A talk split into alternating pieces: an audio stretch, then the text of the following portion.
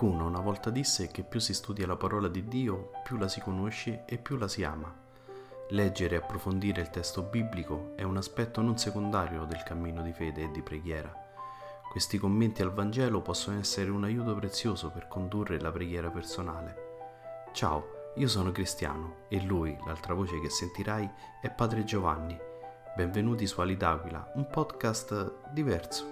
Ogni settimana potrai ascoltare le audiomilie o leggere sul blog un pensiero che può aiutarti ad approfondire e conoscere meglio la parola di Dio. Quindi cosa aspetti? Metti le cuffie e buon ascolto.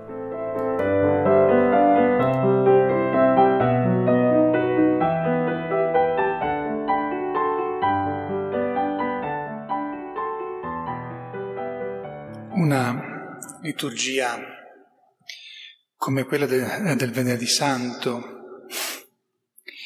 e un tempo come quello che ci conduce fino alla veglia della Sabato Santo è un tempo nel quale siamo portati a considerare il valore del silenzio, però non di qualsiasi silenzio, di un certo tipo di silenzio, il silenzio nella sofferenza e nemmeno della sofferenza così semplicemente, ma della sofferenza di Gesù e della sofferenza di quelle poche persone che hanno avuto la forza, il coraggio di stare vicino a Gesù con silenzio negli ultimi attimi della sua vita, in modo particolare Maria Santissima. La sofferenza di noi uomini spesso porta urla, dolore, ribellione, sconfitta, eh, disillusione. Spesso porta silenzi amari, silenzi che, che distruggono.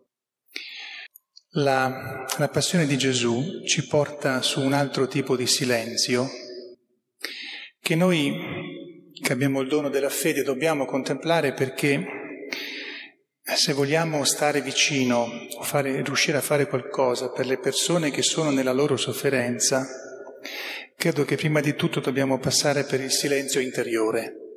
Non ogni parola è scontata quando si è nella sofferenza, non ogni parola va bene, non ogni tono di voce va bene quando si è vicino a qualcuno che è nella sofferenza. E non è sempre facile sapere cosa dire, a volte forse è più importante non, non, non dire ma nel silenzio pregare.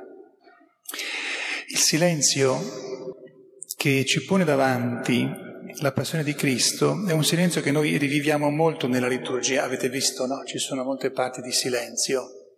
Ma questo silenzio, che per noi è l'unica, diciamo così, possibilità per stare davanti a questo fatto accaduto più di duemila anni fa, ma che supera il tempo e raggiunge, sta nella eternità.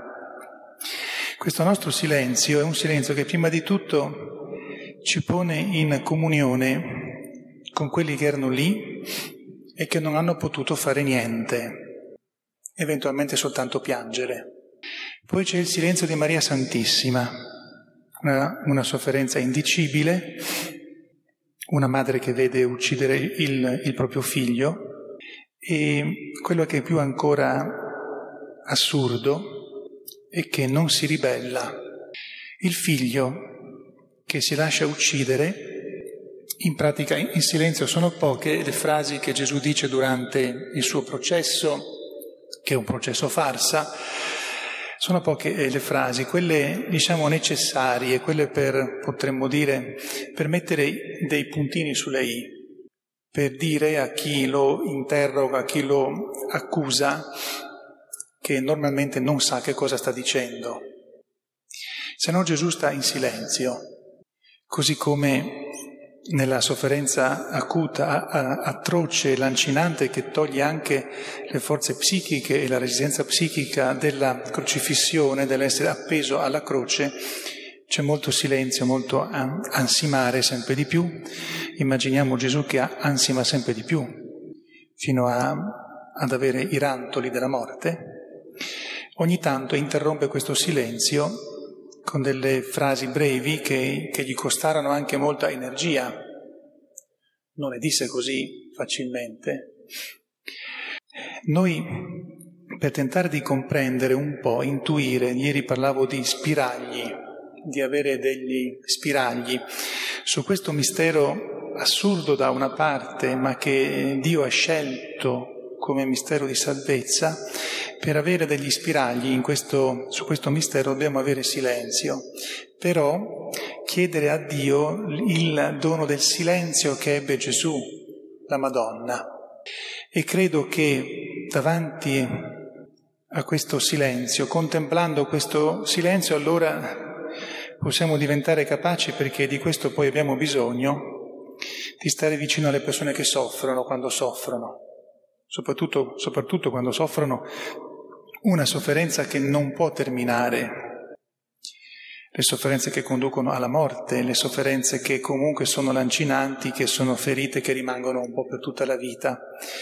Allora è soltanto questo silenzio di Gesù, di Maria Santissima, quello che furono costretti a vivere i pochi che arrivarono sotto la croce, è solo questo silenzio che ci permette di arricchirci dentro quasi senza che ce ne accorgiamo, e poi di stare vicino quando occorre, quando accade, a coloro che si trovano nella sofferenza la più acuta, capirli, che è la prima cosa, la più difficile, e poi sapere che tante volte il silenzio parla più, un, un certo silenzio, un certo tipo di sguardo parla più di molte parole ma comunque le parole verranno da questo silenzio di, di meditazione, di rispetto, e allora saranno anche parole attraverso le quali Dio può passare per raggiungere